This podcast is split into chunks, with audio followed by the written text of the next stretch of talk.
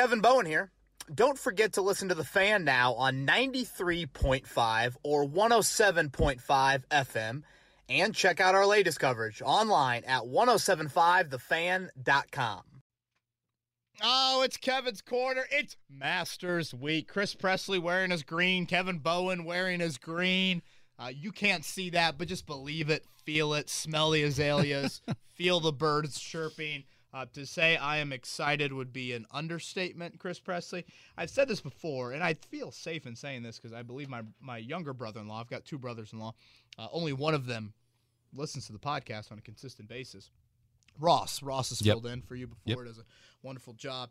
Uh, you know, April 14th, you know, big day in the golf world. Tiger, April 14th, 2019, uh, wins the Masters. You know, the year before I got engaged on April 14th, 2018. Chris, you kind of put the lie detector on me and said which April 14th was bigger. I, I'd like to think I'd say 2018, but I know the true answer. I, oh gosh, boy, I really hope Maddie isn't, you know, hey, I'm going to listen to Kevin's Corner this week. Just, you know, spur of the moment. I really hope Ross can kind of keep this in the golf family, you know, with that comment as well. Um, nonetheless, here we are. We're back first week of April. Um, we'll talk a whole lot of, yeah, I feel like it's kind of the sweet spot of we're halfway in between free agency and the draft. You know, Yes. we're kind of three weeks removed from free agency as we record this on Wednesday morning, and we're about three weeks out from the draft. So, kind of a state of the offseason, if you will, at this point. Uh, we'll give our Masters picks to close out the show. And um, how you been, man? I've been I've been doing well. Good. Um, as we look out the window right now on this dreary Wednesday morning, uh, other than that, Hell, spring is starting to come around. What's the weather supposed to be like this weekend for the Masters? Do you so know? I know it's a little dicey yesterday. Um, I think they only got out there yesterday morning. I think today's kind of gloomy as well, but I think fairly decent. Not super hot. Um, you know, Perfect. part of me would like a little bit warmer for Tiger, um, but at the same time, he got the right draw. He got the morning draw tomorrow on Thursday, and got the afternoon draw on Friday. And I speak 98% with my heart, 2% with my head. The 2% with my head legitimately thinks Tiger can finish top 15, top 20. Nothing wrong with that. Especially for when did he decide? Because it was it was coming down to the wire, right? Yeah, I mean, that's a great point. Um, yeah, very much down to the wire. I mean, I think a lot of people, even close to him, didn't think a month ago he was doing this. But, you know, I saw a great comment. David Feherty, who's kind of a golf, Yep. kind of a comedian as well. Um, you know, one of golf analysts. He basically said to John Feinstein, you know, longtime sports media person, basically said to him back in February, Tiger will play because he can't resist the urge not to. You can probably use the phrase resist the urge in a whole lot of things with Tiger, but that is so true when it comes to him in this tournament. I mean, it's so true with him in winning in general, Right. major championships in general, but the dude, in my opinion, maybe more so than any other athlete, certainly Tiger or certainly Jordan, Brady, you can go even to generations before ours as well. Um, I don't know if anyone has craved winning and ripping the heart out of an opponent more than he has. Maybe it looks more because it's golf and you don't really think of golf in that sense, but that's how he's wired and that's why he is out there. I'm uh as a, as a not a diehard golf fan as you know and listeners of the podcast know, one of the one of the things that I need to look into, one of my favorite things that they release is what the menu is for the dinner. Yeah, Hideki. Hideki Matsuyama had it last night. Okay. Uh, heavy Japanese flair Right. to it. Um, am I saying it right? Is it Wagyu? Wagyu? Wagyu. Wagyu, Wagyu beef? beef. Yep. Um, I believe that was kind of. I've seen Wagyu on a few That's a very nice cut. menu. Yeah, I was Yeah. gonna say that's usually a cut. I'm kind of like, oh boy, yeah, I'll take uh, yeah your ground chuck. Um, but yeah, it had a Japanese flair to it. I think uh, Jordan Spieth was very happy. He mentioned that as well. So yeah, Champions Dinner last night, and then obviously the tournament beginning on Thursday. All right, enough golf talk until the end. Uh, let's talk Colts free agency, Yes. Chris. And you know, there's a lot of ways we can go to it. It's not a ton of direction, but basically, I just kind of wanted to state of the offseason at this point. Um, I, I, I'm a bit confused by things right now. Um, there are names out there, certainly still, but I'm a bit confused by how the Colts have operated so far. you know, I obviously, you guys know that I disagree with Chris Ballard's approach to the start of free agency when you have the opportunity to get some kind of B, high B level players. Right. Um, him sitting out that part, he's explained before. Um, again, I don't agree with it, but I at least see his statements. The fact that, you know, we're now three weeks into this and he's let a lot of, I, I don't know, a lot might be too much, but several in house guys leave that I thought could return. And he hasn't really supplemented that with Mhm. any other signings. That is where it's kind of head scratching for me. Because again, that goes against kind of how he is really operated in free agency. And I think the thing that stands out to me the most is again, I have stated that mid March to late March, that's the time to find the most proven talent in the offseason. There's a reason Eric Fisher was available in May. There's a reason why those guys are still on the board the deeper you get into spring, summer, etc. Doing things differently when the results have not been what you want them to be is wise and is smart. But at the same time, you look at the draft in three weeks, Chris, the Colts are not in a position this offseason that they have been in past off seasons where you've seen, oh, you know, it's okay. They're going to have five draft picks in the first 120 spots or something like that to where you get to the draft, you're going to throw a bunch of darts at the board, like 2018, for example, when they had those four, I think it ended up being four second round picks. Well, Tyquan Lewis and Kemoko Turay would fall into the miss category. Um, you know, Lewis, you know, health has contributed, but just for the sake of argument, they haven't panned out. But Darius Leonard and Braden Smith have unquestionably worked. And so, like, when you have four or five chances at it in the first three or four rounds, you can find a couple of very quick impact guys. You're probably going to find a couple that are going to be slower developing or or just misses. That's fine. That's part of the draft. But you look at it right now. What you've got two picks in the first 100 and whatever it is, 120. Yeah. You know, you just have that second and that third, Right. and your quarterback is a need, and left tackle's a need, and wide receiver's a need, and tight end, and depending how you look at things, maybe secondary. Like that is where it is extra confusing to me. Of like, man, you you got the twenty million cap space, the results haven't been there, but even if you just look at the resources at your availability, when you talk about the draft, it hasn't been there for you. Um, you know, Matt Ryan and Yanni Ngakoue are going to help this football team out a whole lot. In the one score games, certainly. But supporting Ryan in particular, I think, is something in question. Um, I was kind of playing around with numbers before our morning show today, Chris. And these are some of the guys walking out the door and the starts they had last season. And I want to make this very clear. Some of these guys did not play the level of football that you wanted them to play. Some guys should not be in your future plan. Some of them should. But I think it's just a reminder of the playing time you're losing. And then have people start to think about, okay, where are you going to replace that? Some of these guys are still free agents, I should mention. They could, Right. you know, possibly come Yeah. back. Chris Reed, six starts. Eric Fisher, 15 starts. Al Quadin Muhammad, 17. George Odum, 7. T.Y. Hilton, 9. Zach Pascal, 13. Xavier Rhodes, 13. Mark Glowinski, 14. Your kicker is still out there, Michael Badgley, as well. So that's what? You know, 80-ish starts? I don't know. Six, I, I don't know. I'm trying to do it off the top of my head. It, it seems like a big A number very good amount.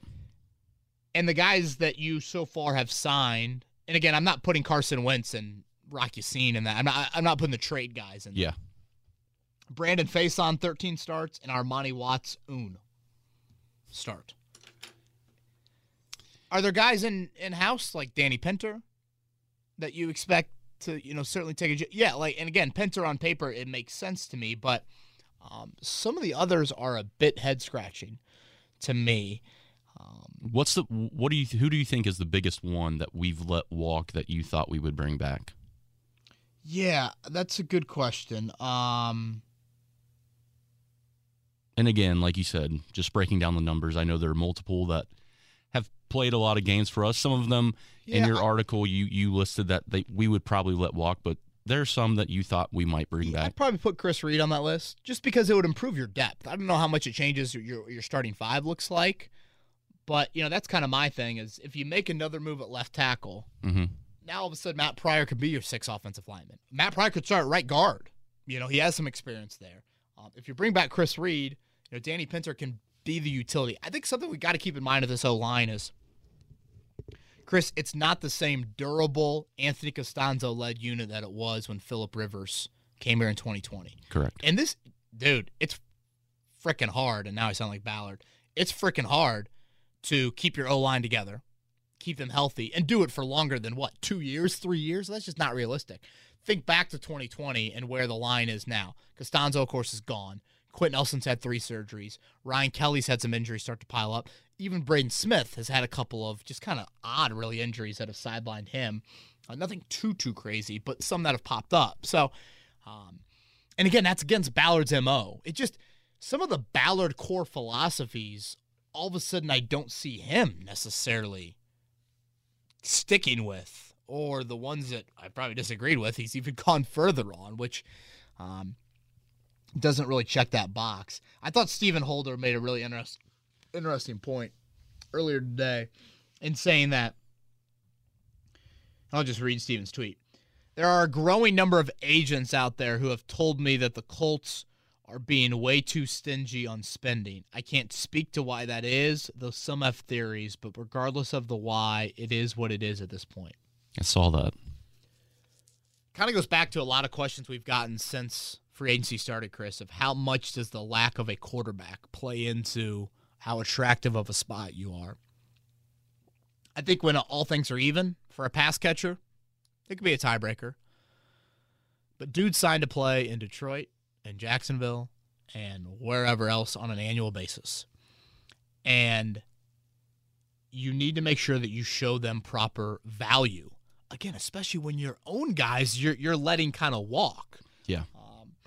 I thought the Denico Autry thing was such a mistake last offseason for many reasons, but I think it was another one when you have a guy in house that has exceeded, I think, expectations.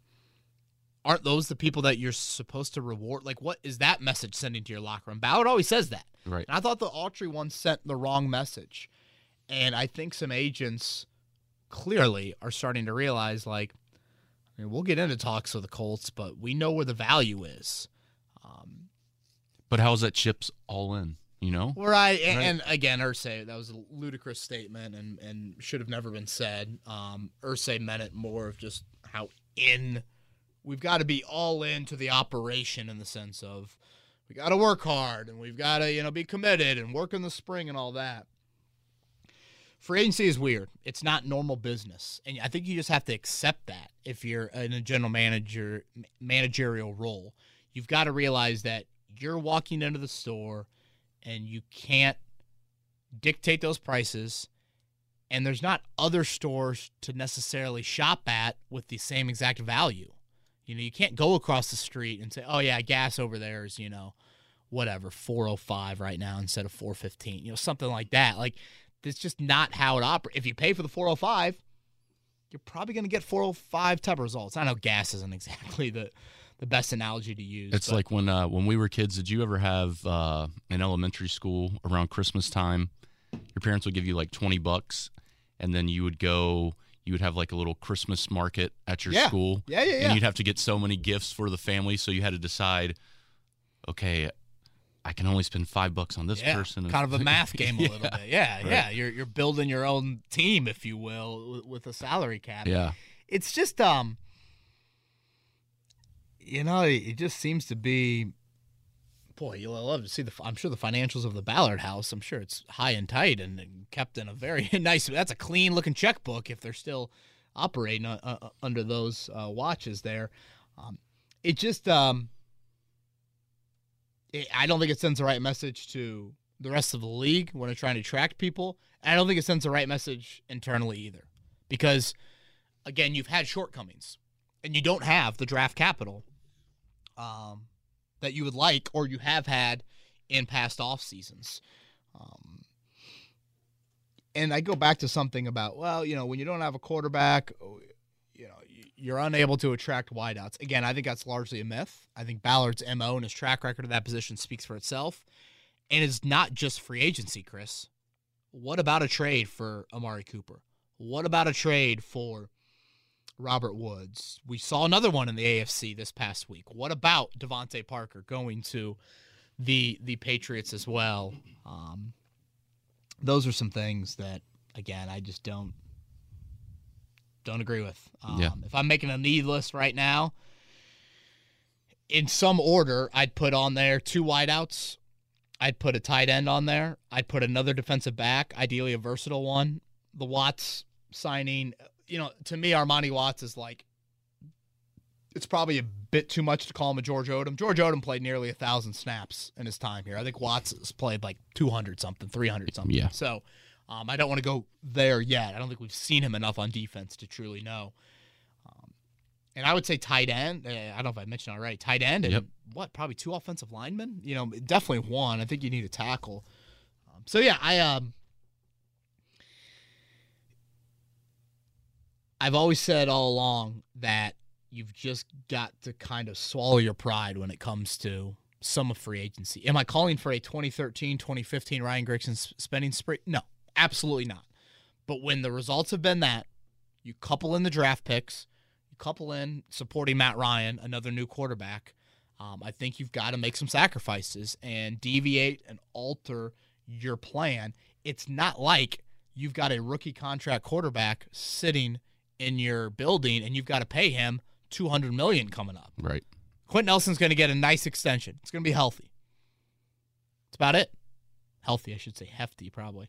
Um, Both. I guess healthy too. Um, so yeah, I, I kind of state of the off season at this Right. point, Chris. Um, if you've got anything else, f- feel free. Um, No, I, I'm just I'm patiently waiting to see how things unfold. Like you said with Stephen Holder's tweet, a lot of us are everyone who listens to this podcast, we're all just kind of waiting. We're waiting to see what with the the restructure, which we'll get to in Twitter questions from Matt Ryan. How does that help? Um, the Tyrann Mathieu noise around Watts has been um, already very vocal on Twitter. I don't know if you've if you've followed him, I but know. I was like, oh boy, he's taking a shot at me because I, I, I, kind of made a reference there. For those that don't know what Chris is referring to, Armani Watts wears number 23. And, you know, I tweeted something to the effect of like, exactly the former chief safety every Colts fan thought would be coming to Indianapolis, uh, referencing Tyrann Mathieu. And I don't think Armani Watts like that, which totally get that.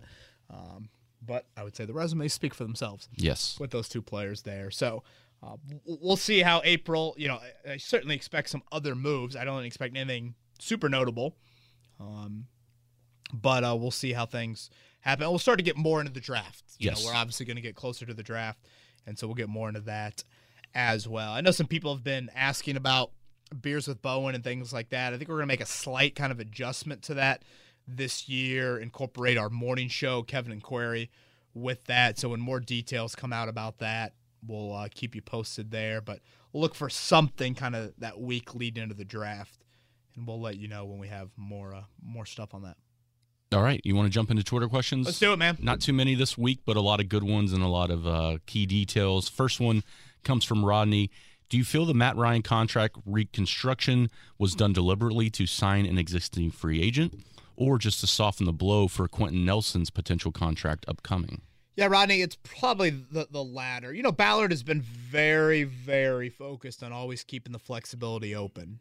Um, you know, it's interesting though because Matt Ryan's cap hit, I think, is much higher next year.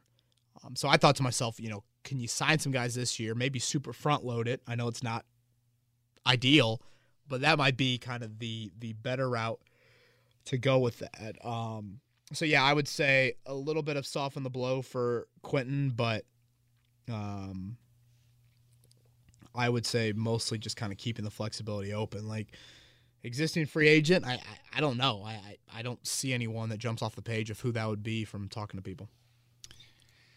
C Daly has a question regarding the wide receivers coming up in the draft. If we if, these three are still available at 42, who would you like? Sky Moore out of Western Michigan, Christian Watson out of North Dakota State or John Metchie from Alabama, who did tear his ACL in the SEC championship. Yeah, and then what's his name tore it over here, right in the national title game. Um, Jameson Williams. Yes. Um, gosh, man, that was awful when he went down. Yeah, th- this, is, this is a great question. I mean, and these are the questions that we'll start to get into. You know, Sky Moore, a little bit shorter, explosive, nearly 1,300 yards for Western this year. Watson is just freak size, speed, like, you know, you kind of create a player. Um, selfishly, I would like to have seen a little bit more dominant at that level. Um, so I think that is something that um, you would like to see. And then Metchie, you know, of course, the Alabama track record produced at a really, really high level. Um, he's probably the safest, which is kind of weird to say coming off the ACL, but I think anytime you're projecting guys from a little bit of a lower level, you have to point that out. Right. Um, I, I do like Sky Moore. I, I think he plays a little bit bigger than his size. Again, pretty explosive as well. Um, he would probably be the route I would go. Probably him, Metchie, then Watson. You think about Watson again. The size and the speed, Chris, it's mouthwatering. But at that level, you really want to see them. I know North Dakota State doesn't necessarily air it out. They build big leads. They don't need to air it out. You would like to see a little bit more dominant play out of hand. I don't know if we saw enough of that. Okay. Fair enough. Let's go to a question from Noah. Hey, Kevin, appreciate all the insight on your Colts coverage that you provide. He lives in Ames, Iowa. So, Colts, not very many Colts coverage over there. Read an article in The Athletic about Jim Irsay with the quotes that Irsay claims that Carson Wentz isn't the scapegoat, but he's clearly putting the blame on Wentz if you follow what he's what has been said by Jim Irsay and Chris Ballard. He feels like moving on from Wentz was the correct move, but the offensive line, skill players, and defense as a whole all fell apart at the end of the season. The quotes scream a lack of accountability towards anyone not named Carson Wentz. How concerned are you about the Colts organization as a whole regarding the leadership of the Colts, and are you confident that the roster will get to a championship level? And if so, how far out will they get to that level? Yeah, there's a lot there. Thank you, Noah. Shout out to Ames. I, have never been to Ames, been to Iowa City. Um, Ames is where Iowa State is. Um, so yeah, thank you, Noah, for that. Um, I, I, I appreciate that. You know, I think you're probably still a year or two away, Chris, from potentially, you know, being there. You know, I always come back to those four to five big time serious positions that need some long term answers. Um, the Went stuff, it just it continues to be fascinating to me. Irsay says he's not a scapegoat, but then Chris, you can point to like six or seven quotes where it's like, "Holy shit!" You just pretty much said he's a scapegoat without saying that he is. I, I just I don't get it. You know, it just um, I don't know if I've made this analogy before, but I feel like Carson Wentz was the new boyfriend that walked in the front door and you know whatever. He you know thought he was spitting in the yard and accidentally spit on on on the dad's car. Dad's pissed.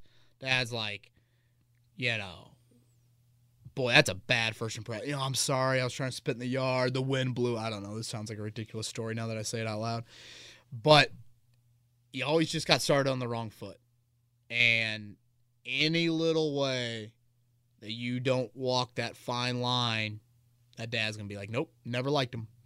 And I felt like with Irsay and Wentz and the vaccine decision, that was it.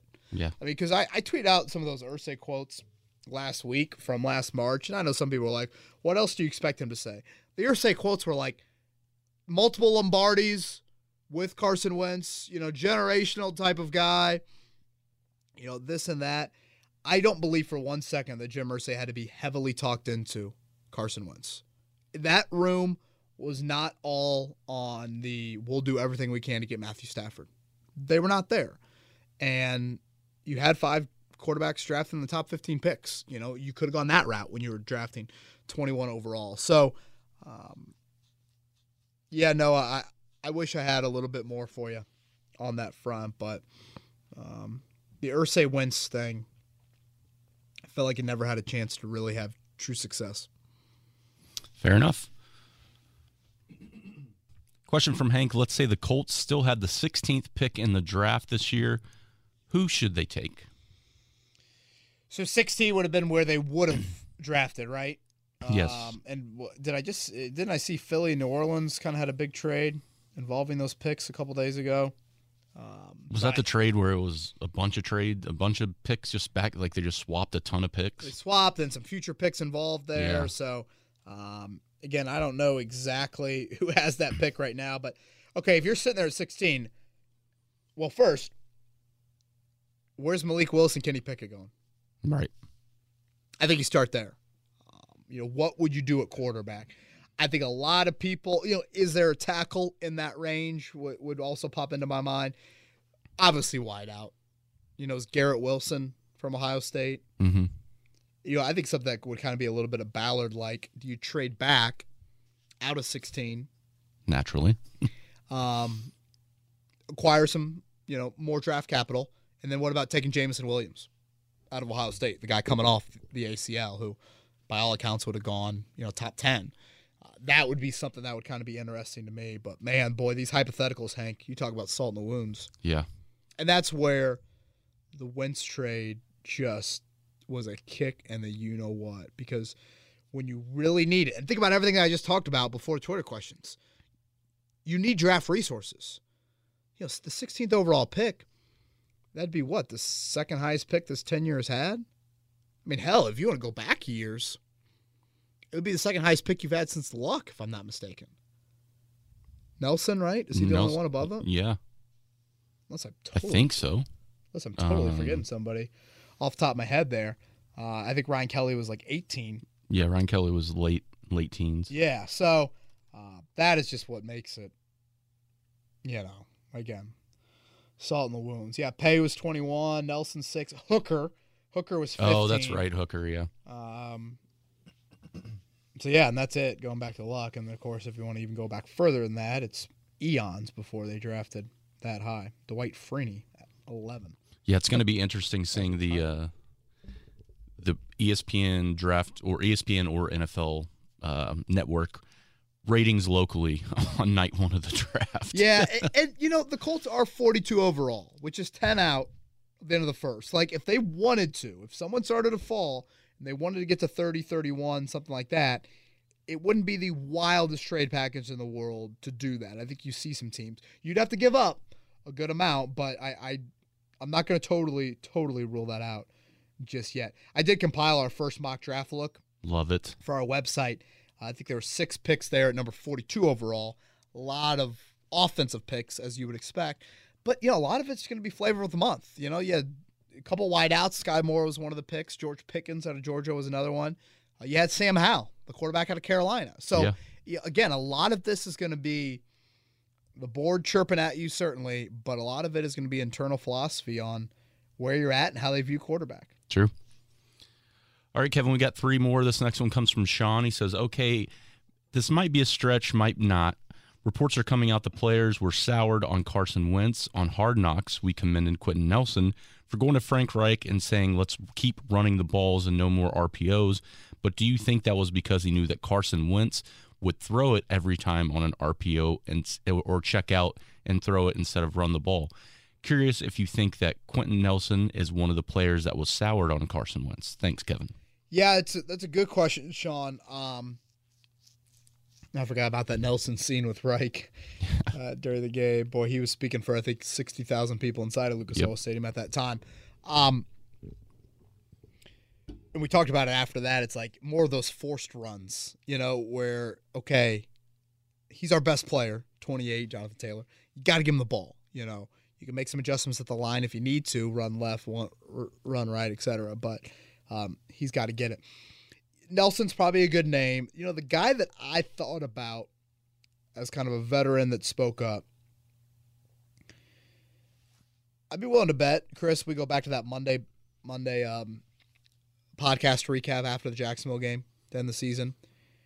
T.Y. Hilton after that Jacksonville game, his comments about Carson Wentz. Yeah, you, you don't want to have a colleague say that about you. Right. You know, it wasn't like scathing, but I've listened to T.Y. Hilton talk for a decade. I think I know when he's saying something and what that means. Uh, that was pretty damning to me at, at, at that time. Now, obviously, Hilton's a free agent, but he's still extremely respected from a leadership standpoint inside of that locker room there. So, um, yeah, I don't know. You got anybody that kind of pops in your mind of like, you know, players that soured on Wentz? I mean, you look at social media, Leonard, you know, seems to love him. You know, I, I, I don't think it was like this. Again, bad human. I think it was just a. I don't believe in him in a huddle sort of feel to it. Yeah, Sean's Sean's question when I read it initially prepping for the show was the first time that, huh, I never thought about that. I, and like you said, I guess it would be someone probably in his own huddle because we all know Darius Leonard's stance. I don't think a lot of this came from the COVID stuff. Yeah. You can make that argument one way or another, but we're not going to do it on this show. Um, socially, it seemed like Darius and Kenny Moore and other players respected him and had his back. And not saying that other players didn't, but you would imagine it would be the people that you were around more often than not that would be soured on you, which would be your offensive line group Right, or your skills, your skill group. Um, And honestly, outside of those two, Chris, like who else on offense? I think Kelly, I don't know, maybe Doyle, but I, I, I mean Taylor again. You know, Jonathan Taylor would praise Putin, Right. You know, just and, you know, being facetious with that, but um, I don't see him doing it. So, what does that do for the team this year? I think that's kind of another layer to this. We'll get into more as the rest of the offseason unfolds. Is the energy, the life, the new blood. We've talked about that the Pacers so much. The fact that Matt Ryan is now in that huddle. Matt Ryan Yes. is in those meeting rooms. Yes, you got to perform, but there's a track record and a resume there that the Matt Ryan exit from Atlanta has 0.8% of the volatility that Carson Wentz leaving Philly had. So you don't have guys. I don't think you got a lot of guys. And, you know, I hope you guys enjoyed the Jacob Tammy interview that we played for you last last podcast, I think it was. yes. I don't think you have a lot of Colts players texting Falcons being like, dude, how is he, man? I'm hearing all these bad things. Exactly. Whereas you were doing that with Eagles players last year. Yeah, that that is the exact point that that I wanted to make when when you asked about the Carson Wentz stuff. People didn't have necessarily a barometer on him. You know, Matt Ryan's been in the league for X number of years. You know, he's been to a Super Bowl. You can see his character right away. There's not there's no questions with a quarterback like that. So yes, even though he's older, worst case scenario, whatever. But I think it just raises the bar. the The floor is higher than what it was before. Yeah, I, I think that's a very, very good way to put it. All right, this one comes from Craig Kevin. While I admire, while I admire, I should say, what Chris Ballard has done for the pass rushing quarterback, getting a solid player without spending or giving up too much capital, has not done anything for left tackle, wide receiver, tight end, even though there seems to be good value out there. For instance, Robert Woods, a six round pick, as you mentioned earlier, along with Amari Cooper for two late second round picks, are those examples. Why do you think he didn't didn't do more? Know, Craig, I, I want to take that last part, and I guess it is your question. Why do you think he didn't do more? Chris, I have thought a whole lot about the why. You know, put myself in Ballard's shoes, put myself in Ballard's brain, if you will, of just like, okay, wide receiver, I think I know. It's just how Ballard operates. He just doesn't view the position in a free agency light at a very, very high level. Um, the draft thing he's kind of gone back and forth on. We've seen him draft Campbell high. We've seen him draft Pittman high. But, you know, he's also mentioned, you know, you can't expect instant impact from that spot there. Um, the one that's really confusing to me, Craig, is offensive tackle and just offensive line depth in general. Like, if you had to, and I, I get it, it, it- it's April 6th, but if you had to name your sixth and seventh offensive lineman right now, I mean, Will Freeze, Fries, hell, I should probably learn how to pronounce his name before I say it on the podcast. You know, it's like, Yeah. it, it just there isn't that. Remember a couple off seasons ago, the biggest regret Ballard had? O line depth. Yes. Yep. Felt like it cost them the season. And I'm sitting here right now and I'm looking at it and like, Danny Pinter, assuming he's the right guard, never started at right guard in his NFL career. I don't know if he ever started at Ball State. Wasn't he mostly a tackle at Ball State?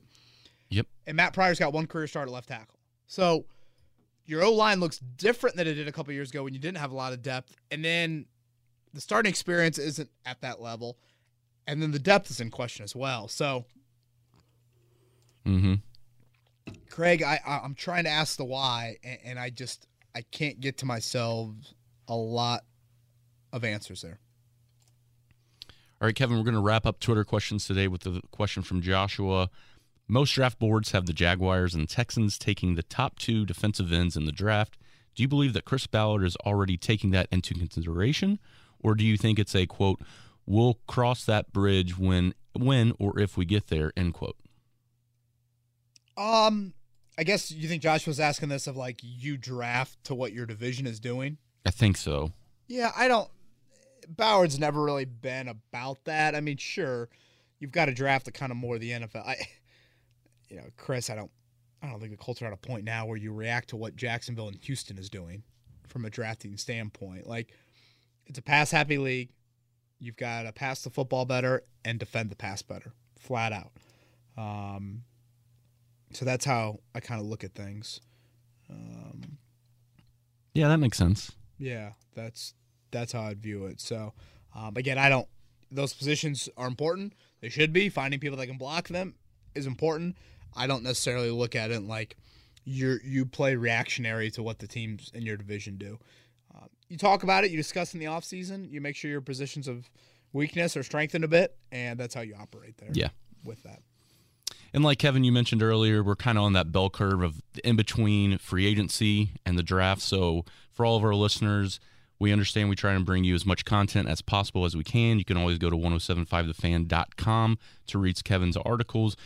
We know if you're driving, a lot of times we are creatures of habit and we get used to listening to podcasts that are certain lengths. This one's a little bit shorter, but as we come down that bell curve and head towards uh, a potential reshift of beers with Bowen which again we'll keep you updated on and then also draft scenarios we can't wait to get your questions and answer those as well Yeah, it is one of my favorite times of year, and I appreciate you saying that, Chris. Um, so thank you everybody that continue to listen to the podcast. Um, we'll keep it going throughout the off season, and our morning shows, Kevin and Query, every morning from seven to ten a.m. here um, on the uh, on the fan, and um, we got a good amount of written content as well. So appreciate everybody for listening. Chris Presley, before we go, your pick to put on the green jacket. Well, two questions. First, does Tiger make the cut? I'm going to say yes just because driving in i heard that you were not happy with uh, Oh one come of your on! Speak your mind. You can't. You know, I'm It's not one looking of the- for you to appease. it's one of those that, that you know what i need to do my due diligence and start getting better at just watching golf just so we can banner back and forth a little bit more i don't know necessarily how much tiger's injuries are i'm going to say yes just because he's tiger woods like to make the cut i would hope he would and that also there's nothing like going into a weekend especially now that basketball's over and we've been juiced with all this content it at least gives you something even if you're not a golf fan to watch or tune into on saturday and sunday so i will say yes he makes the cut Your winner. Max Homa Ooh, I like it. I like it. A little bit off the rate, a lot off the radar there. You can make some good money on that. no yeah i don't i don't know if he makes the cut is is um who is the i'm gonna go tommy fleetwood Okay, another one. A little. You guys, hey, you, put ten bucks on those two. That's gonna pay out pretty healthy. okay Um, I'm gonna go with go with Justin Thomas. I think the fact that he's got Phil Mickelson's old caddy on the bag is huge at Augusta Yes. National. We'll go with Justin Thomas. I think Tiger will legitimately make the cut, be top 15 or 20. Um, I think he's, by all accounts, he's swinging it really well. 500 days off, walking that golf course. You ever, you ever played the Coffin? You ever played Fort here in Indianapolis? i've For not any of our listeners that have, go walk those golf courses. Walk 36 in one day, and that'd be like walking the Fort, probably more so than the Fort has a lot of flat holes too. Um, it's no joke, but I think as long as the body kind of the pain tolerance gets to the point where it's not impacting his swing, like the dude can just sit on his ass when he gets home at night and whatever. They can, he can take a golf cart as soon as he walks off the 18th hole to wherever he needs to go. Um, this course replicates or I think recognizes history and Yep. guys and people that know the golf course more than any other. No one knows it, I think, like Tiger in the field. And uh, I think he's got a legit chance. How awkward do you think it's going to be for Thomas's caddy to not have to walk out of the fairway after shot one or two for a, oh yeah, for Yeah, a save? Yeah, yeah, exactly. Yeah, a l- little bit different uh, with the ball striking of Justin Thomas versus the spots he's been with Phil Mickelson over the years. But I can't wait. It's one of my favorite weeks of the year. Obviously, the Final Four. Um, I thought it was terrific. Two of the three games were Yes. really, really good. And now we get Masters Week, and after that, Chris, you know, appointment television. Boy, we we, we, we kind of struggle for it, especially here in this market with the Pacers Who predicted the winner? not having the playoffs. You had Kansas. I picked Kansas when you asked me. Yeah, Gosh, congrats. Sorry, I did you win our office pool? You had to have. I didn't. I didn't participate. What? Well, I, I had Purdue. Purdue beat Nova. I, I still think if Justin Moore would have been healthy, that game could have been a Yeah. little bit closer. Oh, for sure. Uh, rock chalk there. Congrats to you on that. He's Chris Presley. I'm Kevin Bowen. Everybody have a great week. We'll talk to you next week on Kevin's Corner. This has been Kevin Bowen. Thank you for listening to another edition of Kevin's Corner. If you haven't already, subscribe on iTunes or Stitcher for the best Colts and Pacers coverage.